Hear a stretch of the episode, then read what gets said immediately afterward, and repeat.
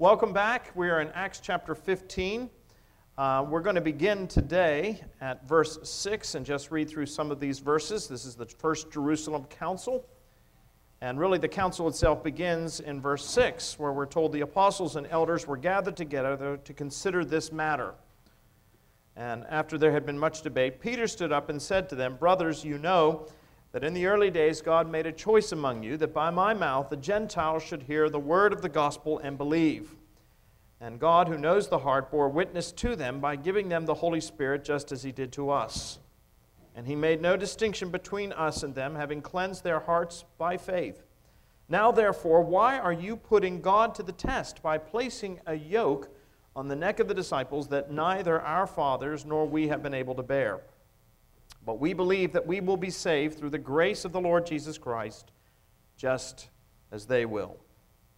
And all the assembly fell silent, and they listened to Barnabas and Paul as they related what signs and wonders God had done through them among the Gentiles. And after they had finished speaking, James replied, "Brothers, listen to me. Simeon has related how God first visited the Gentiles to take from them a people for his name. And with this, the words of the prophets agree, just as it is written, 'After this I will return, and I will rebuild the tent of David that has fallen. I will rebuild its ruins, and I will restore it, that the remnant of mankind may seek the Lord, and all the Gentiles who are called by my name, says the Lord, who make these things known of old. Therefore, my judgment is that we should not trouble those of the Gentiles who turn to God, but should write to them to abstain from things polluted by idols, and from sexual immorality, and from what has been strangled, and from blood. For from ancient generations Moses had in every city those who proclaim him, for he is read in every Sabbath in the synagogues." Now, just a brief review of where we are. We said that a good problem had arisen in the life of the church. I call it a good problem because it was a problem that resulted from the tremendous growth and success of the ministry among the Gentiles. So that was a good problem. We talked about this last week. We said that when churches grow, they face difficulties. They face challenges. If a congregation is growing exponentially and you're confined to your space, what do? You've got to do one of two things. You've either got to add services. So you may have started off having just one service on a Sunday, and all of a sudden you discover that you've got to have two, or in some places 3 or 4, or more than that. Who knows? And if you find that you still cannot be confined within your space, then what do you have to do? Well, you have to go out and you have to find another space that can perhaps accommodate you and your congregation. Now, we describe that as a good problem. And it is a good problem. Everybody wants to see the church grow, hopefully. But it's still a problem. And it's a problem that has to be dealt with. And that's exactly what was happening as the result of that first missionary journey that Paul and Barnabas embarked on. We're told that the church began to grow, and it began to grow quickly. Now, initially, the first believers were confined pretty much to where? Well, to Jerusalem, that's right. And for the most part, they were Jews. Now, yes, they had embraced Jesus Christ, and they regarded him as the Messiah, as the long-promised, long-anointed Christ who had finally arrived to deliver his people. But still, in terms of their own identity, they thought as Jews, and they regarded themselves as Jews, simply as Jews who recognized that the Messiah had come. And so if you'd asked them in those early days, well, what are you? They probably would not have described themselves as Christians. Remember, it was in Antioch that they were first described as Christians. Those early believers in Jerusalem would have regarded themselves simply as the Jews and followers of the way. That's how they would have regarded themselves. But as Paul went out and he began to preach to the Gentiles, the church began to grow. And those Gentiles did not regard themselves as Jews at all. They regarded themselves as Christians, little Christ, followers of Christ. And they had no tie whatsoever, necessarily, that is, to the Jewish faith, except to say that Jesus was the fulfillment of the Old Testament prophecies. Now, that created a problem in the life of the church. And the question was, if the Gentiles are to be saved, how are they to be saved? Paul had been proclaiming the only thing that is required in order for a person to be saved was to do what? place their faith in Jesus Christ as the atoning sacrifice for their sins. But up to that point, in order for a person to be saved, they had to be a part of God's covenant community, didn't they? And the outward visible sign that you were a part of God's chosen people, that covenant community, was circumcision. This outward and visible sign of an inward and spiritual reality. That's what we call a sacrament. And the Old Testament sacrament for the Jews, if you will, was circumcision.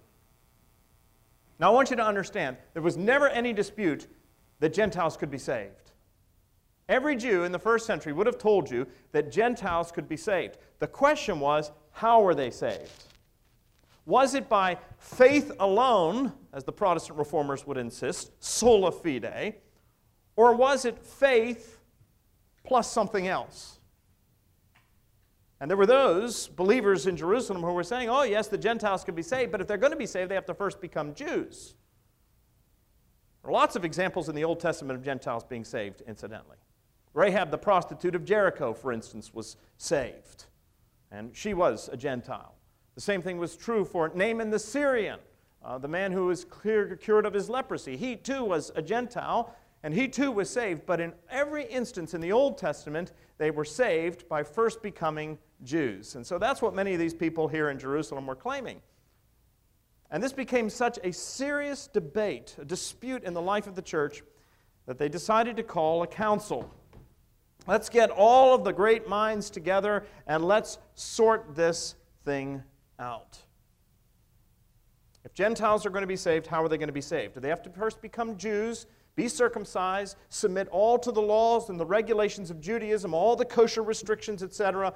Or can they simply place their trust, their faith in Jesus Christ as the only way to salvation, and that is sufficient? That was the great debate.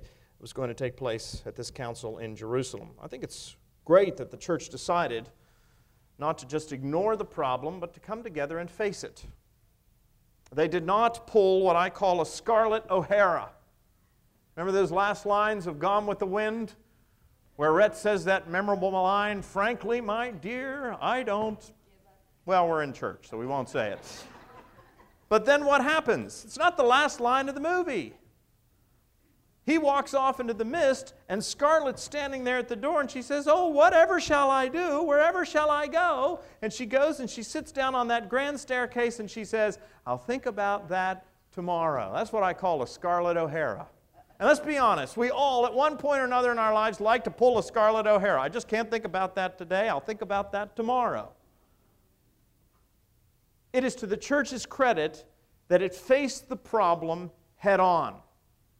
And it brought all the interested parties, all the leadership together to deal with this issue, to ask for the guidance and the direction of the Holy Spirit. Now, over the centuries, there have been many church councils. This was the first, and in many instances, I think this was the greatest. It's not to say that it was a perfect council. I'll argue that there may be a certain weakness in what this council did in the end. Perhaps not. But there may be, and we'll take a look at that in just a moment. But what is important to recognize is that it was a great council, and it did a number of important things.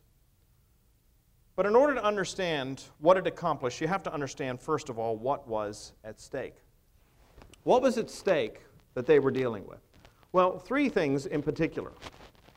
If this council had decided that, yes, in order for Gentiles to be saved, they had to become Jews first. They had to submit to circumcision and all to the regulations, the kosher laws, etc., of Judaism, then a number of things would follow. First of all, it would mean that Paul and Barnabas, who had gone off on that first missionary journey, commissioned by that church in Antioch, preaching and suffering in places like Iconium and Lystra and Derbe and Pisidian Antioch, it would mean that they were actually false prophets.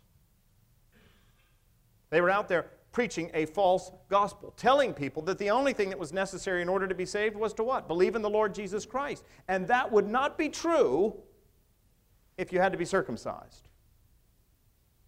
So the Apostle Paul, who we generally regard probably next to the Lord Jesus Christ as having done more than anyone else in history to advance the cause of the Christian gospel, if they had decided that you had to become a Jew before you could be saved, That would have meant that Paul and Barnabas were preaching a false gospel. It would have meant that this tremendous growth that was taking place in these Gentile churches was actually a damnable deceit. So that's the first thing at stake. This is no minor issue. The second thing would be that faith is not enough. Faith is fine. Faith is wonderful. We hope you have it. But that is not sufficient to save anybody. You are saved, when all is said and done, by your works plus faith, but not by faith alone. So that's the second thing that would have been meant here. The great battle cry of the Reformation would be for naught. And the third thing that this would mean was that Gentiles in the past and Gentiles in the present, unless they become Jews, at which point they cease to be Gentiles, would not be saved. Would not be saved, and furthermore, could not be saved. So these were big issues at stake here in Acts chapter 15. I'd go so far as to say there's hardly any issue, at least practically speaking, for you and for me as men and women that is more pressing, more important than the issue of salvation, where we are going to spend our ultimate destiny. So this was a very important council. Something else I didn't emphasize last week, but I want to emphasize today, is that this was, at least for the Apostle Paul, a deeply personal issue. That was a deeply personal issue, of course, because Paul had been commissioned to be the apostle to the Gentiles. And so if they decide that, no, you have to become a Jew before you can be saved, then that would have meant that all of that work on that first missionary journey would have been for naught. So that was deeply personal for Paul. Can you imagine working for something, maybe your whole life, only to discover that it's going to be taken away from you? That it was all for naught, that it had no significance, no value whatsoever, that you were off track the whole time? It's a deeply personal issue for Paul. But more than that, this was a deeply personal issue for Paul because he knew from his own life, from his own experience, that circumcision was not enough. He knew from his own life that he was not saved by grace through faith, then he, as an individual, was sunk. And Paul says that very clearly. Keep your finger there in the book of Acts and turn for a moment to Philippians. Just a few pages to the right in your Bible to Philippians. It's a rather short book. Philippians chapter 3. And Paul here is writing autobiographically. And I want you to notice what he says as he's writing to the Philippian church. One of the things you'll notice about Paul is that Paul's a straight shooter. I don't know about you. I find that somewhat refreshing. You know, Paul, you may not always agree with Paul, but you're never left in any doubt as to where he stands. You know, sometimes we are so concerned with being polite, so concerned with decorum, that sometimes we can send a mixed message to people. Paul was not that kind of person. You were never left in any doubt. Paul was probably a Yankee, but at any rate, there's something refreshing about that too, mind you. I'll just let you know. But look at what Paul says in Philippians chapter 3, verse 2. He says, "Look out for the dogs, for the evildoers. Look out for those who mutilate the flesh." Who's he talking about? He's talking about those people back in Jerusalem. That's who he's talking about. He calls them dogs. He calls them evildoers. He calls them mutilators of the flesh. Paul's about as subtle as a sledgehammer. He says, who worship, for we are the circumcision. Now, he's writing to a Gentile audience. He says, we are the circumcision. Now, the Jews would have objected to that. They would have said, wait a minute, you're not the circumcision. We're the circumcision. That's what this is all about. And Paul says, no, we are the circumcision. Not a circumcision done in the flesh by human hands, but a circumcision is done where? In the heart. By the grace and the mercy of God, we're the true circumcision. That's what God is interested in, not things that are done outwardly in the flesh, but that which takes place in the heart. He says, and if you don't believe me, he said, consider my own life. He goes on in verse 4. He says, though I myself have reason for confidence in the flesh also. In fact, he says, if anyone else thinks that he has reason for confidence in the flesh, I have more. When I was at Virginia Seminary in Virginia, which was the, in those days, it was the seminary of the Episcopal Church. That's where all the great bishops and so forth came from. Virginia had a long and illustrious history. Now, I was just a young man from Pittsburgh, Pennsylvania. You know, who came out of Pittsburgh? Well, Andrew Carnegie and people like that, and Henry Clay Frick and the Mellons. They were not old money. They were new money. Those were the people. That was the Gilded Age. They were the robber barons. When I got down there to Virginia, you met families that had been there since Jamestown. And they had an expression for those people, FFV. Every now and then they point to them and say, oh, he's FFV. You know what FFV means? First Family of Virginia. Oh, yes, my goodness. What do they call North Carolina? A valley of humility between two peaks of arrogance, Virginia and South Carolina. Isn't that what they say? You know, FFV, FFSC, you know what it is. First Family of Virginia, First Family of South Carolina, all those things matter. Paul says, that's me. I was one of the first families, one of the foremost families. He said, I had reason for confidence in the flesh. Indeed, if anyone had reason, he said, it was me. He goes on to say this. He said, I was circumcised on the 8th day of the people of Israel. I'm part of God's chosen. He said, I was of the tribe of Benjamin. Now, he emphasizes the tribe of Benjamin. Why? Because there were points in the past where the people of God had rebelled against the Lord. They had forsaken his promises. But there was one tribe that was faithful, and that was the tribe of Benjamin.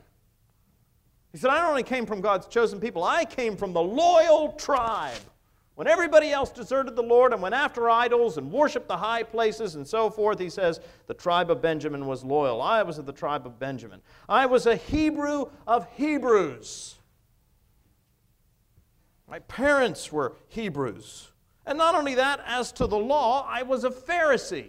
I'm not just a Jew who believes the Bible in the same way that there are some Christians who believe that the Bible might have some wisdom, some insight. He said, I was a Pharisee in terms of zeal. I was a religious fundamentalist. I was an evangelical. I believed the Bible, every jot and tittle of it.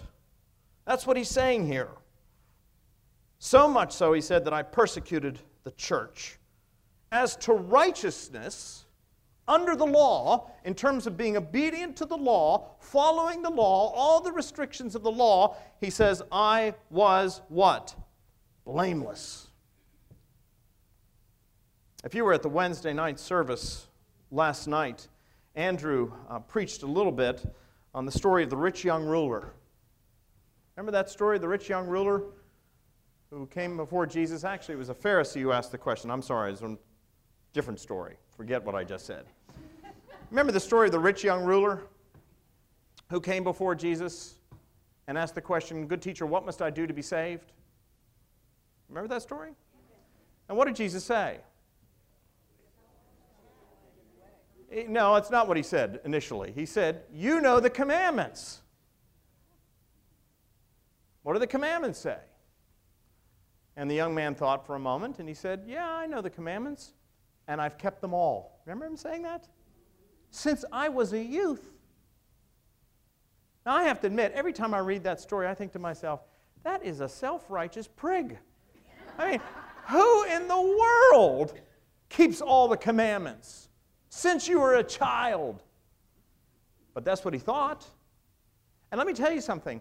I think he probably did. Outwardly, at least, I think he really did keep all the commandments. Because when you get to the end of that story, and he goes away sorrowful, because Jesus tells him there's only one thing that you need to do. Go ahead and sell everything that you have. Give the money to the poor and come follow me. And we're told that he was downcast, and he went away sorrowful because he had great wealth. We're told that Peter turns to Jesus and says, well, if he can't be saved, what hope is there for the rest of us? Which tells us that he was probably a pretty impressive young man. At least outwardly, he was respectable. He was moral. He was upstanding. Paul's telling us in Philippians, that was me. In essence, I was that rich young man. I had it all. And so if anybody has a reason to boast in the flesh, it's me. I was blameless in terms of the law. But what does he go on to say? Verse 7, very important verse. He says, but whatever gain I had,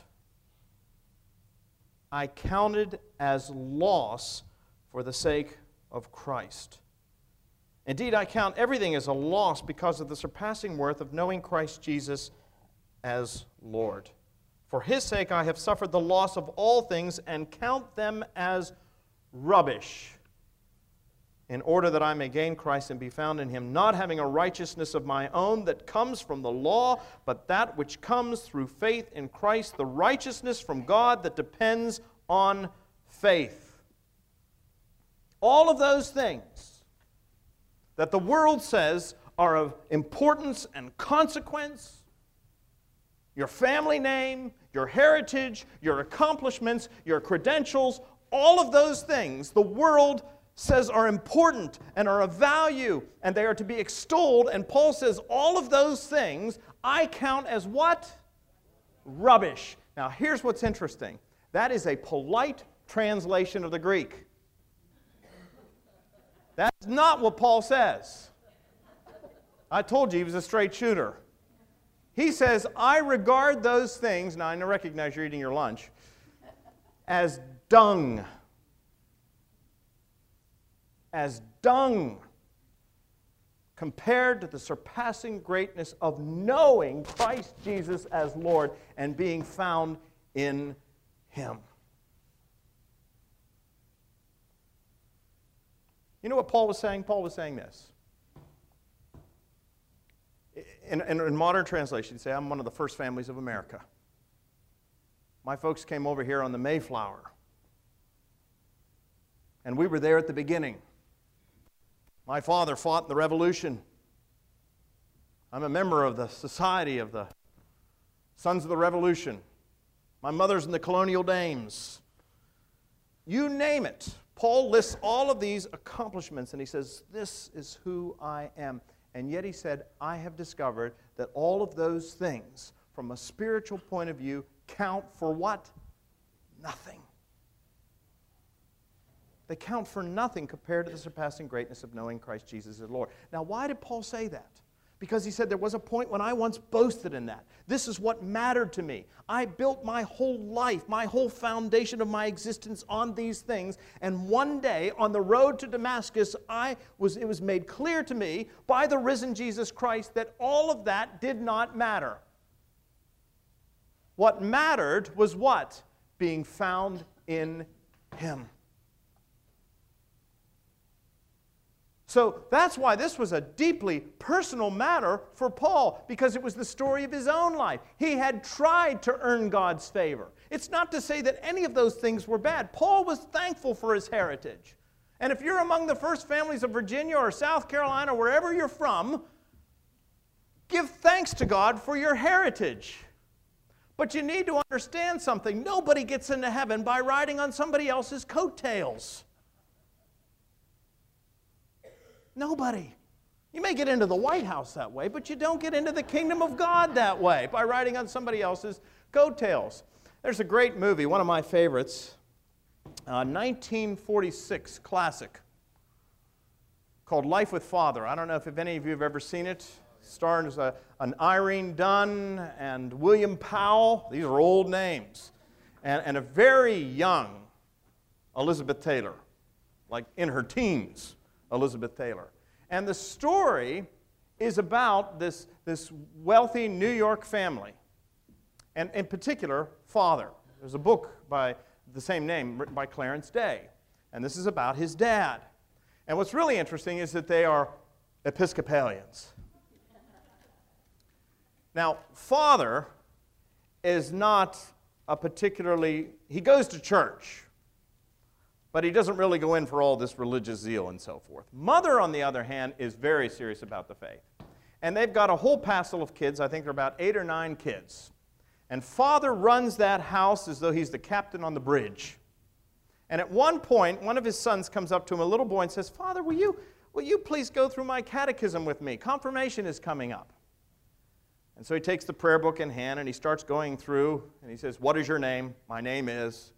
Who gave you this name? My sponsors in baptism. When were you baptized? And the boy says, Father, when were you baptized? And Father pauses for a moment, and he says, you know, come to think of it, I don't think I ever was baptized. At which point, his wife almost chokes on her breakfast at the other end of the table. She says, Claire, don't joke about such things. She said, that's not funny. And he said, no, Vinny, I really don't think I ever was baptized. You know, she said, my parents were free thinkers. And he said, I just don't think they ever really got around to it. Well, the whole rest of the movie is about a great conspiracy on the part of this family, mother and all the children, to get Father baptized. And he adamantly refuses to do it. He said he is not going to let some Hottentot pour water on his head. And at one point, they reach this climax in the story, and Mother and Father are in the bedroom, and they're having a knockdown drag-out. And at one point, Mother says to Father, Claire, you've got to make your peace with God. At which point, Father replies, until you and the rector stirred him up, I never had any trouble with God. That's how we think, isn't it? Until you and the rector, I think it was interesting that the rector got dragged into that, stirred him up, never had any trouble with God. Well, you have to watch the movie. I'm not telling you how it is. But you see, that's the way we think. But Paul knew, despite all of his accomplishments, despite his history, he did have a problem with God. And that was made obvious to him on that road to Damascus. And he realized at that moment, if he got from God what he deserved, he would have been turned into a cinder. What he got from God on the road to Damascus was not what he deserved, but what he didn't deserve. And we call that grace. And he received that by faith, and that is what made all the difference. And so for Paul, this was a deeply personal issue. He knew that the Gentiles could only be saved by grace through faith and not by any human endeavor. Why? Because it had been true in his own life. So many people are out there thinking that by virtue of the fact that their mother was a good believer, they're going to get into heaven. In fact, at one point in that story, in that movie, Father says that to Mother. She says, it won't be heaven without you, Claire. And he says, oh, Vinny, I doubt that I would get in on my own merits. He said, but you'll be able to talk God into letting me through the pearly gates. That's what we think, isn't it? That's what Paul thought. It simply wasn't true. And so he knew this was a deeply personal issue for him. And so what happened was they got together to discuss this great issue of salvation. Now, I said last week that what we have here in the book of Acts, going back now to Acts chapter 15, is the public side of the debate. We get a somewhat sanitized version of the story. If you really want to get the full story, read Acts alongside Galatians, where Paul recounts his own personal involvement in this first council. And you begin to see how really volatile the situation was. In fact, Paul makes it very clear there was great pressure that was brought on him. And we talked about what that probably looked like last week. There were some who probably said to Paul now, Paul, we know that you're a great man. We know that you've done great things. You are certainly a theologian par excellence, but you need to understand how things are here in Jerusalem. I said it's very much like Washington. You know, it's fine if you're a young freshman senator or congressman from some rural state, but when you come to Washington, you need to understand how things really work. And that was the kind of pressure that was brought against Paul and Barnabas. And what is interesting is that in Galatians, Paul says that that pressure was brought against him by those who were the, quote, pillars of the church.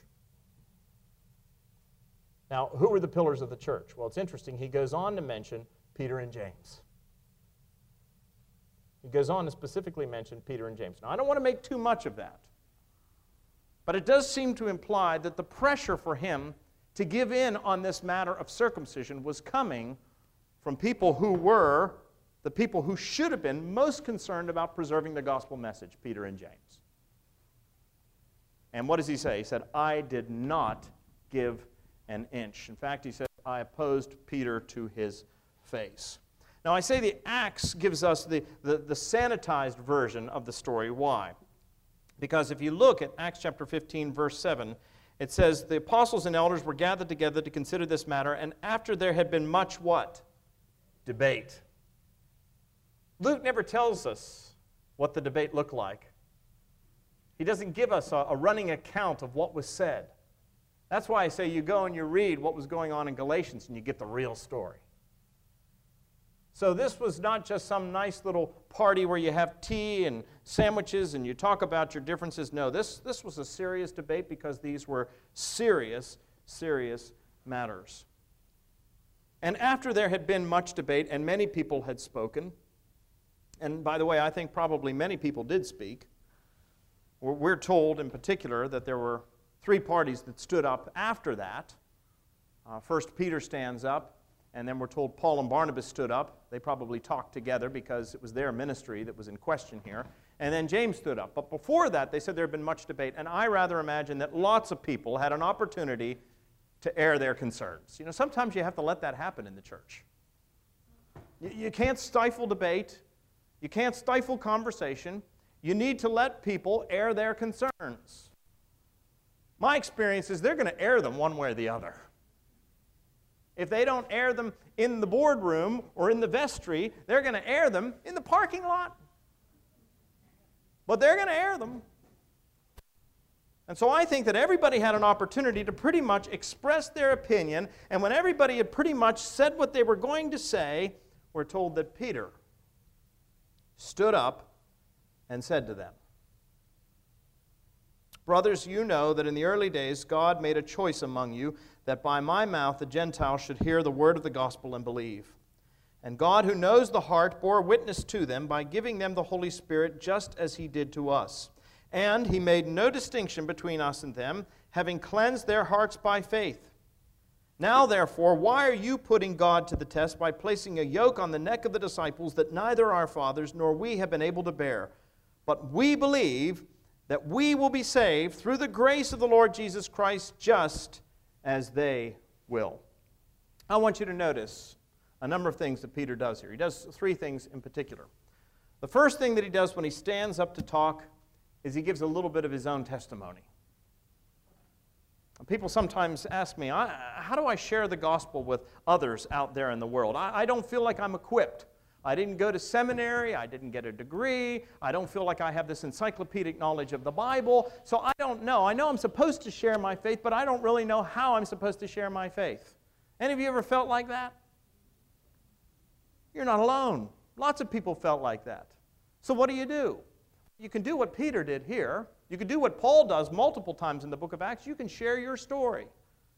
If you have a relationship with Jesus Christ, if he's made a difference in your life, you can simply share that story. Nobody's going to come along and say to you, it did not happen that way in your life. How can they say that? If this is what God has done in your life, you have a tremendous opportunity to do what? Share your story.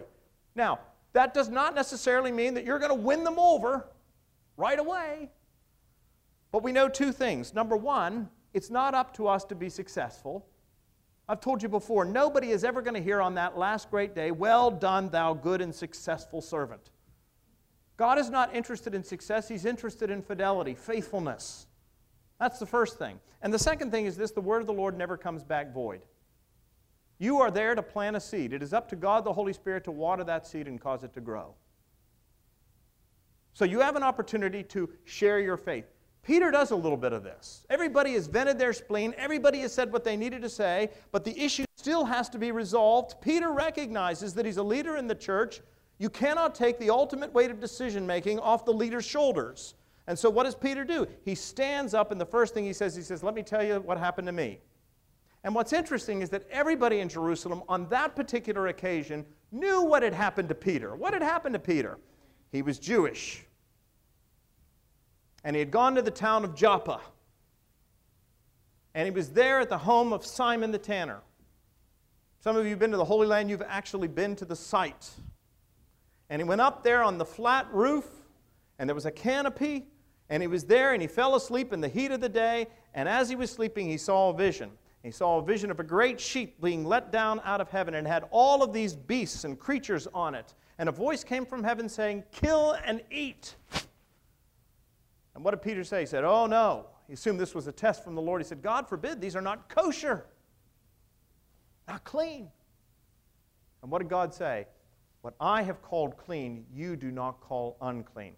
And it happened 3 times, and the sheep was taken up. And as he woke up and he was pondering all of a sudden he hears this knock at the door. And he goes down, and there are Gentiles, unclean creatures, who've been sent from the home of a doubly unclean man, a Gentile who was a Roman soldier by the name of Cornelius. And they begged him to come to Cornelius' house. And Peter went. Remember that? God was preparing him all along. It's interesting that he was staying at the home of Simon the Tanner. What do tanners work with? Hides. Dead animals. Something that no Jew had been permitted to touch. So at any rate, he goes on from there, and he goes to the home of Cornelius. And Cornelius wants to hear the gospel. And what does Peter do? Well, he starts to tell him about Jesus Christ. And in the course of telling him about Jesus Christ, we're told the Holy Spirit came upon all those gathered in Cornelius' house. Here's what's interesting. The Holy Spirit came upon Gentiles, unclean people. Now, they hadn't been circumcised yet. They hadn't become Jews yet, and that they received what? The gift of the Holy Spirit. And the New Testament tells us that the Holy Spirit is what? The guarantee, the down payment, the earnest money on our relationship with Christ and our future inheritance in heaven. If you want to know if you're saved, the question is, does the Holy Spirit dwell within you? And here was the Holy Spirit come upon these men. They began to speak in tongues in precisely the same way that the apostles had done on Pentecost. And Peter realized, my goodness, that's how God saves people. He doesn't save them through acts done in the flesh. He doesn't save them by virtue of their heritage. He saves them what? By grace, received by faith. And so it's interesting, after everybody's had this long conversation and there had been much debate, Peter stood up and the first thing he says is, "Brothers, you know that God called me to open the door to the Gentiles." Peter was the first one of the apostles to preach the gospel to the Gentiles, not Paul. Not Paul. Paul would become the one famous for preaching to the Gentiles, but the first of the apostles to preach to a Gentile audience was Peter. And so he has to take into consideration what had happened in his own life. And that's the first thing that he says. This is the first reference, incidentally, in the council that we know of to the Holy Spirit. He says, "Brothers, you know that in the early days God made a choice among you that by my mouth the Gentiles should hear the word of the gospel and believe. And God, who knows the heart, bore witness to them by giving them the Holy Spirit, just as he did to us." The Holy Spirit. Here's the second thing that Peter does. He mentions the law, which the Jews regarded as being of the utmost importance. Remember, this is all about the law, submitting to the restrictions to the law. This was not just about a physical act done in the flesh. Circumcision was an outward and visible sign of something else. To submit to circumcision meant that you were submitting to everything that went along with it. It's like a wedding band. Once that goes on your finger, it's not just a sign, it's a sign of what? A whole host of things. Most of them good. But it's a sign of a whole host of things.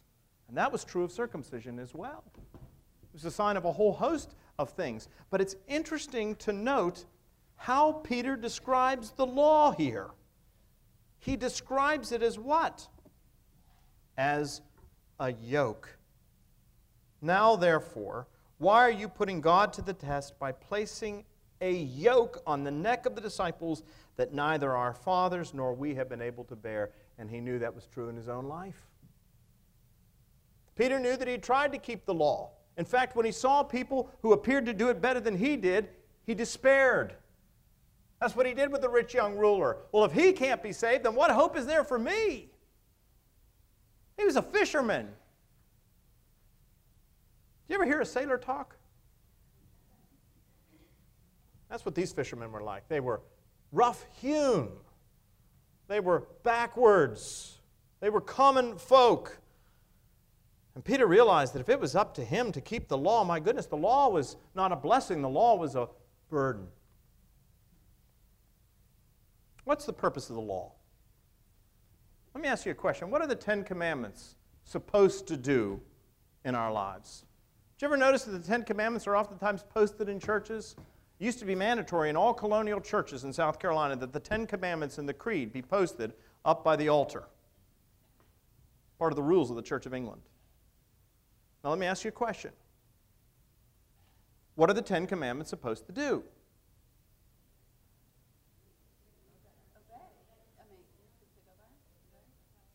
What's the purpose of the Ten Commandments? It's not a trick question. Well, it is a trick question, but at any rate, I'm looking for a particular answer. What are the Ten Commandments designed to do? Okay, so there's a theologian down here in the front.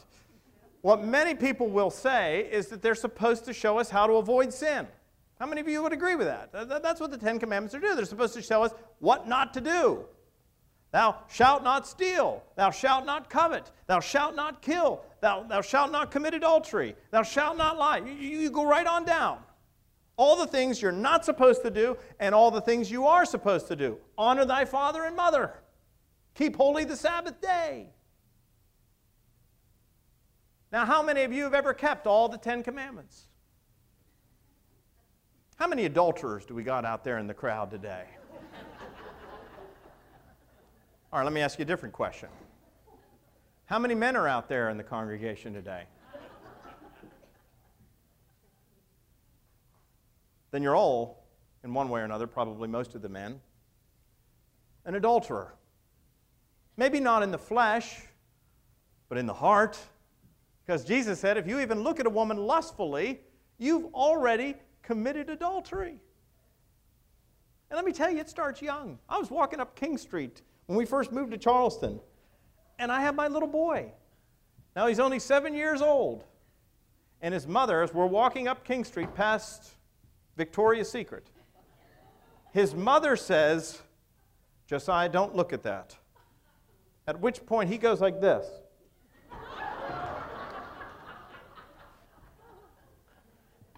I said, he's willing, you know, Jesus said, if your eye offends you, pluck it out. I said, he's willing to risk one eye. So 7 years old. He couldn't help it. That's who we are.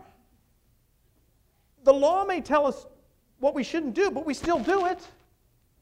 And the law tells us what we should be doing, and yet we fail to do it. Isn't that true in your life? It certainly is true in my life. That's why I love that passage from Paul, and I keep coming back to it. The very things I want to do, I do not do, and the very things I hate, these are the things I find myself doing. Oh, wretched man that I am. I'll risk one eye. That's us. So what does the law do? The law doesn't give us the ability. It doesn't free us up to be holy. The only thing the law does is what? It condemns us. It reveals our sin. It's a schoolmaster. Moses came down from the mountain with the law. The first commandment was, you shall have no other gods before me. And what did he find the people doing there at the bottom of the hill? Worshipping the golden calf. Well, give them the law. But that wasn't going to keep them. They'd already committed the sin. What was he going to do? Simply going to reveal the fact that they were guilty, that they were lawbreakers. When you say to a little boy, you will not bite your sister, you're probably saying that because he already has. That's why you're saying, thou shalt not bite thy sister, because he already has. So when you give him the law, does it actually save him? The only thing it does is it convicts him. The law, my friends, is like a mirror. If you want to understand the purpose of the law, understand. This is the image for you. The law is like a mirror. It can reveal the dirt on your face.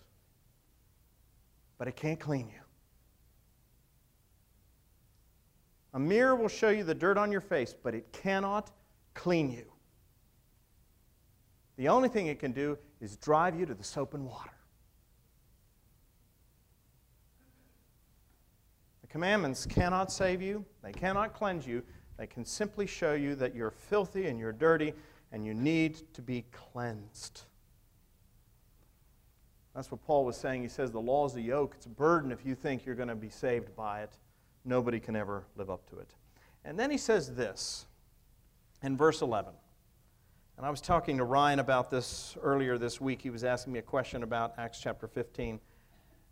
And I told him that I think these are the most gracious words to ever flow from the lips of the Apostle Peter. He said lots of things, but I think these are among the most gracious words ever spoken by Peter. When he finishes with talking about the yoke, he says this, "But we believe that we will be saved through the grace of our Lord Jesus Christ, just as they will." Now I say that those are among the most gracious words ever spoken by Peter. Why? Because as a Jew, we would expect it to be the other way around, wouldn't we? We would expect him to say, "We believe that the Gentiles can be saved just as we are." But he doesn't say that. He says, "We believe that we will be saved just as they have been." In other words, if we're going to be saved, we have to become like these Gentile believers, not the other way around. You know, so often, we expect people to become like us, don't we? How gracious of Peter to stand up and say, "They're saved. They've received the Holy Spirit. Nobody can deny it. And they were saved by faith. And if we're going to be saved, Hebrew of Hebrews, circumcised on the 8th day, of the tribe of Benjamin, if we're going to be saved, we're going to have to be saved just as they have been. It's going to be by grace, and it's going to be by faith." Oh, that's gracious. Those are gracious words. Yes?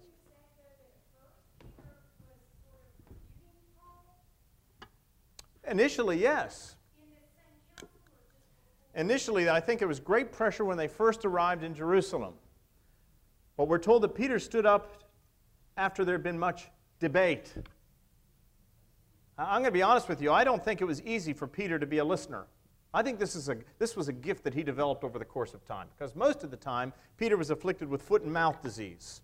He always said something and then regretted it afterward. But it's interesting to note that he was maturing by this point, and he sat there quietly and he listened to the debate and then he stood up.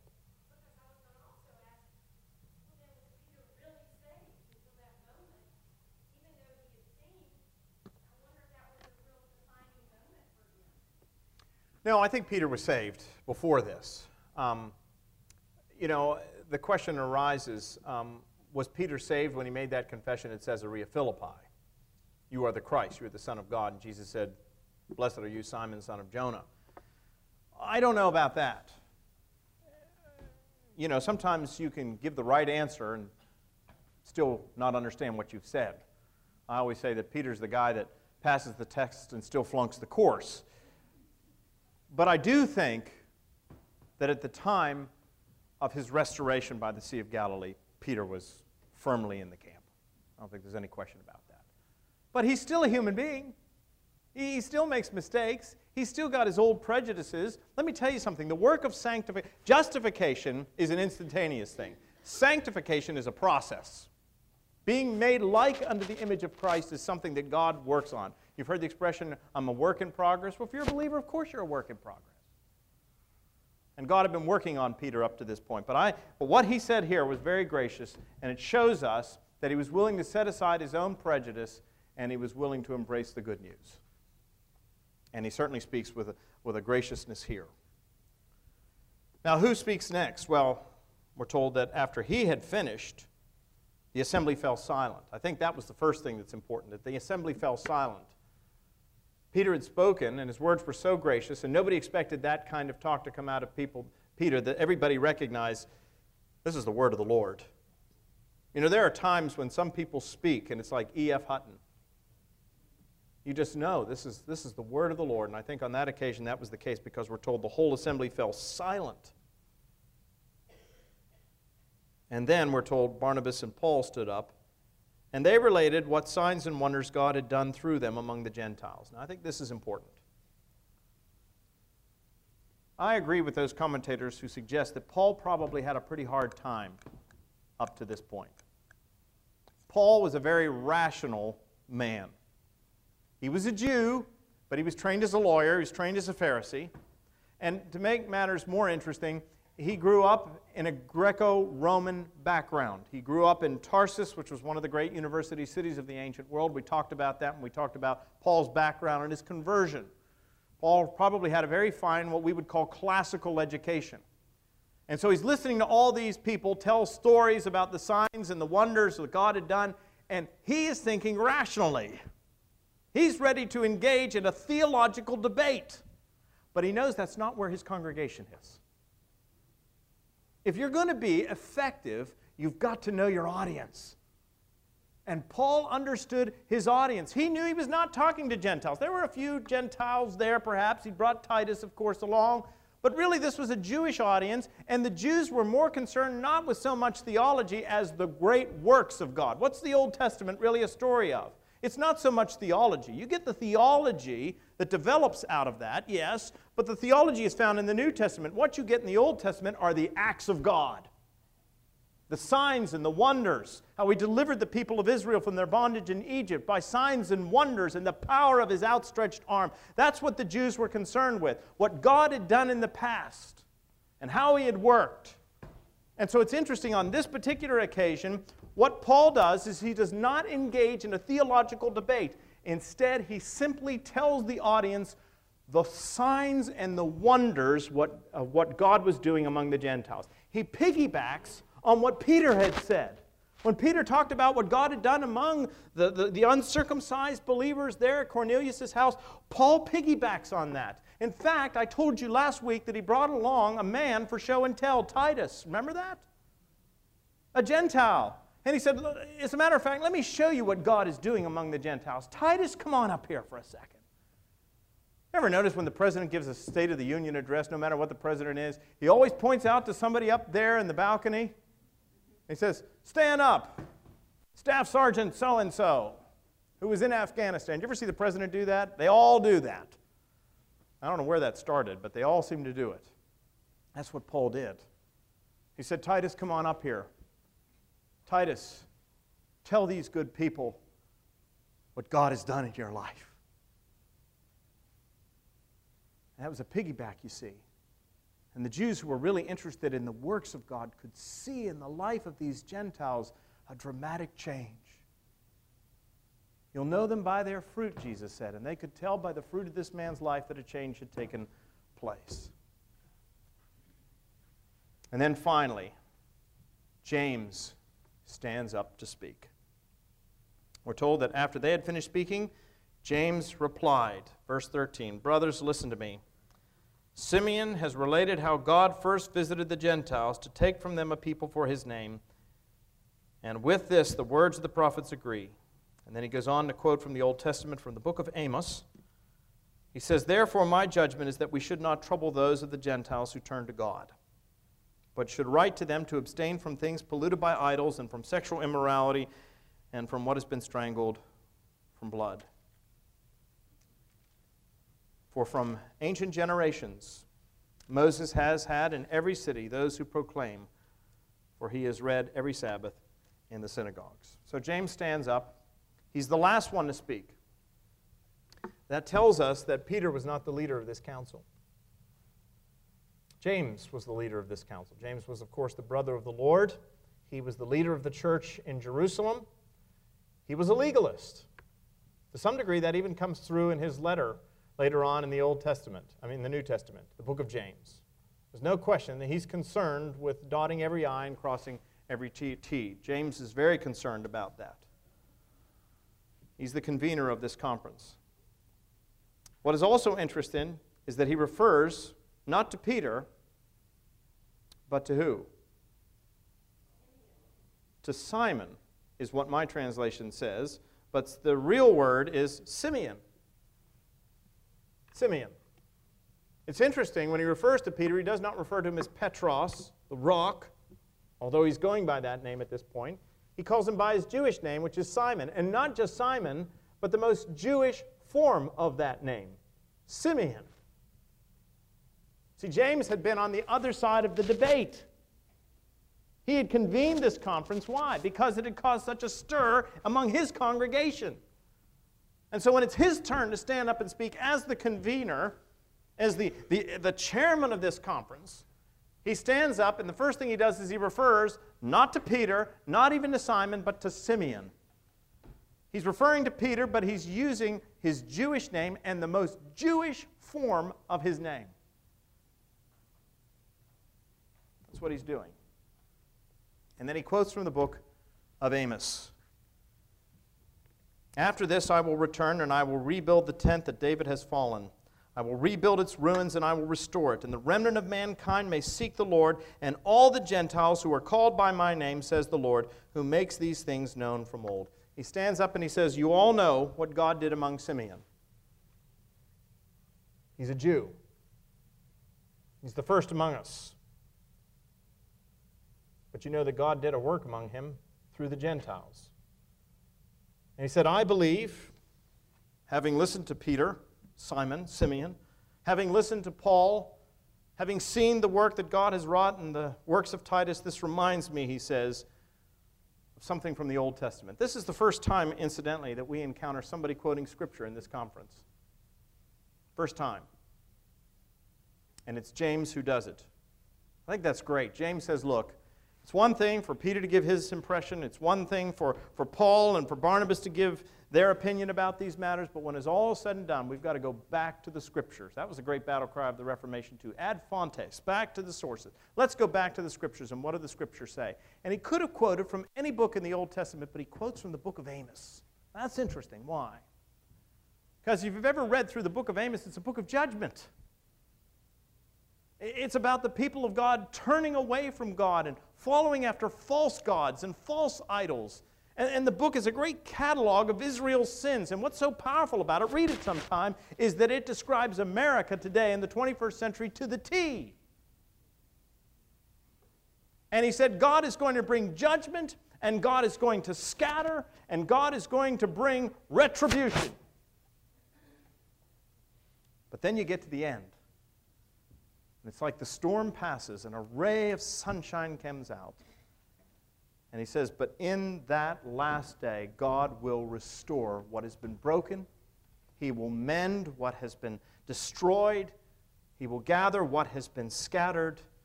And he will do what? He will return and rebuild the tent of David that has fallen, rebuild its ruins. He will restore it. And the remnant of mankind may seek the Lord, and all the what? The Gentiles.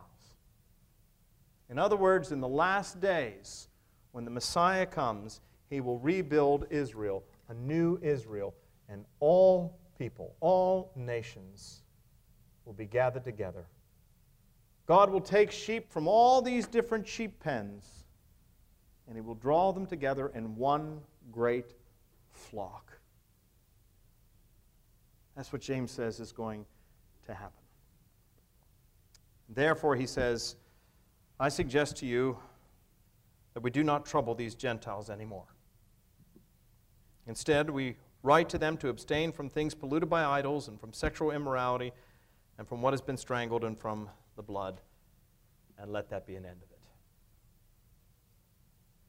Now, I said, the reformers like to point out that church councils can and do err. And there have been some who have suggested that the conference did well up to this point, at which point they erred by putting this final restriction.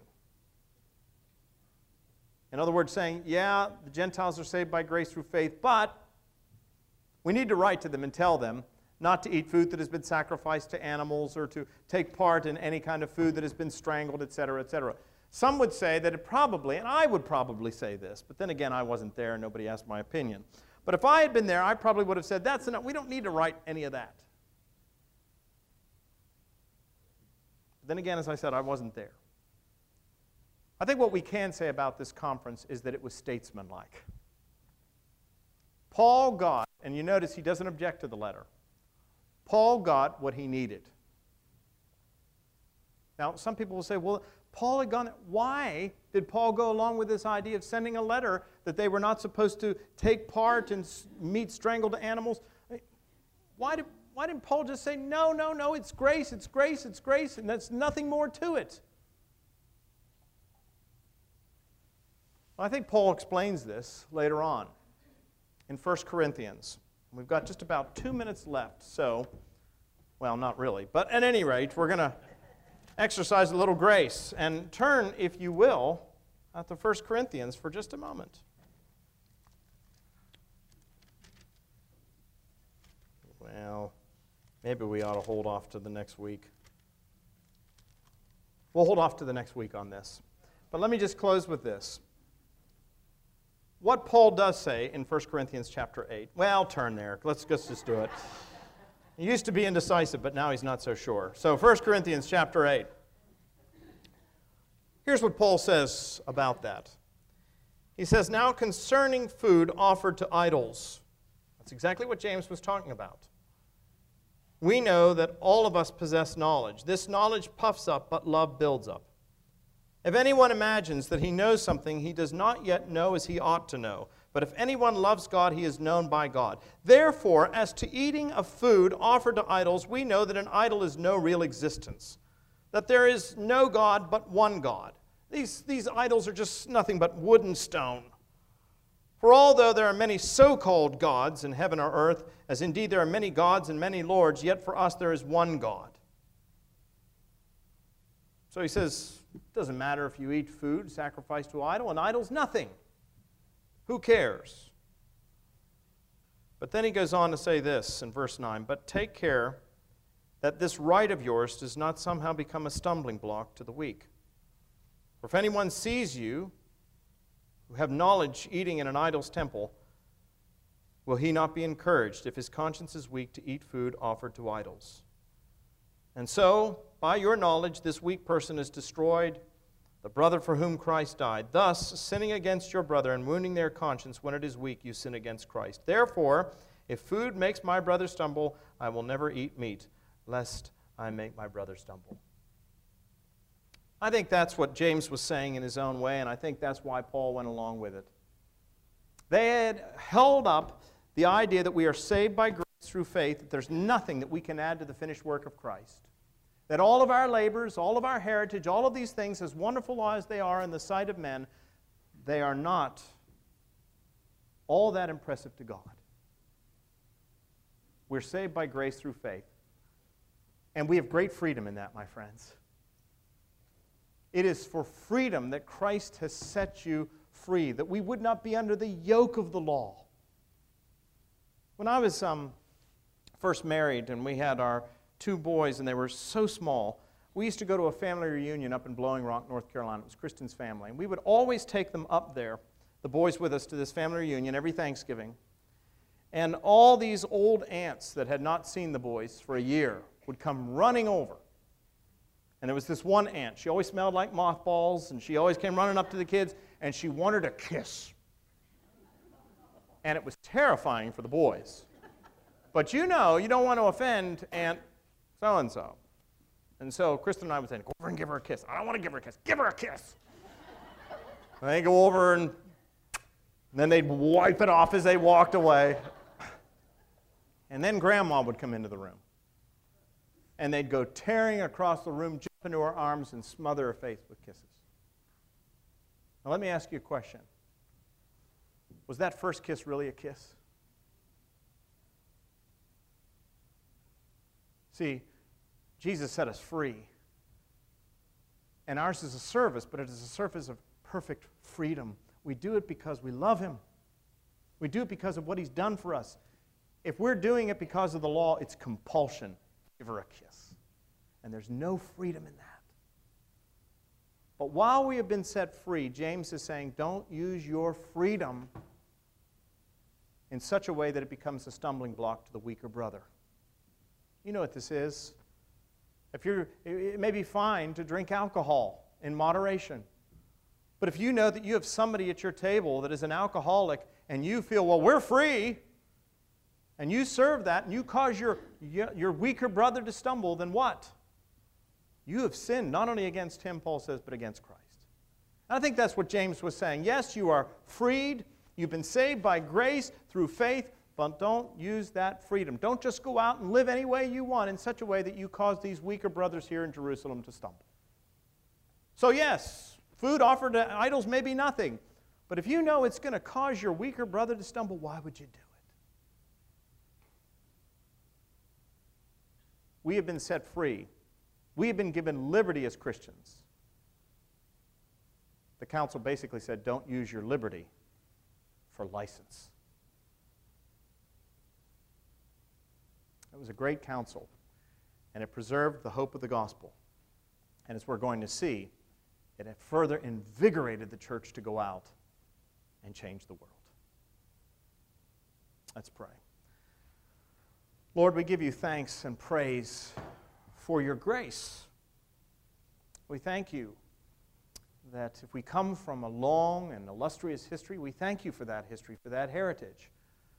But let us not put confidence in that, but confidence. Let us boast in the blood of Jesus Christ.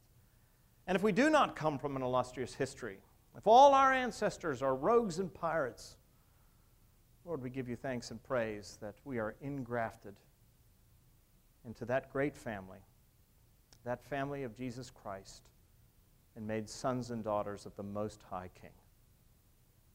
Father, we thank you for this liberty, for this freedom that we find in Jesus Christ. Grant that we may not use it in such a way that we cause our weaker brothers to stumble.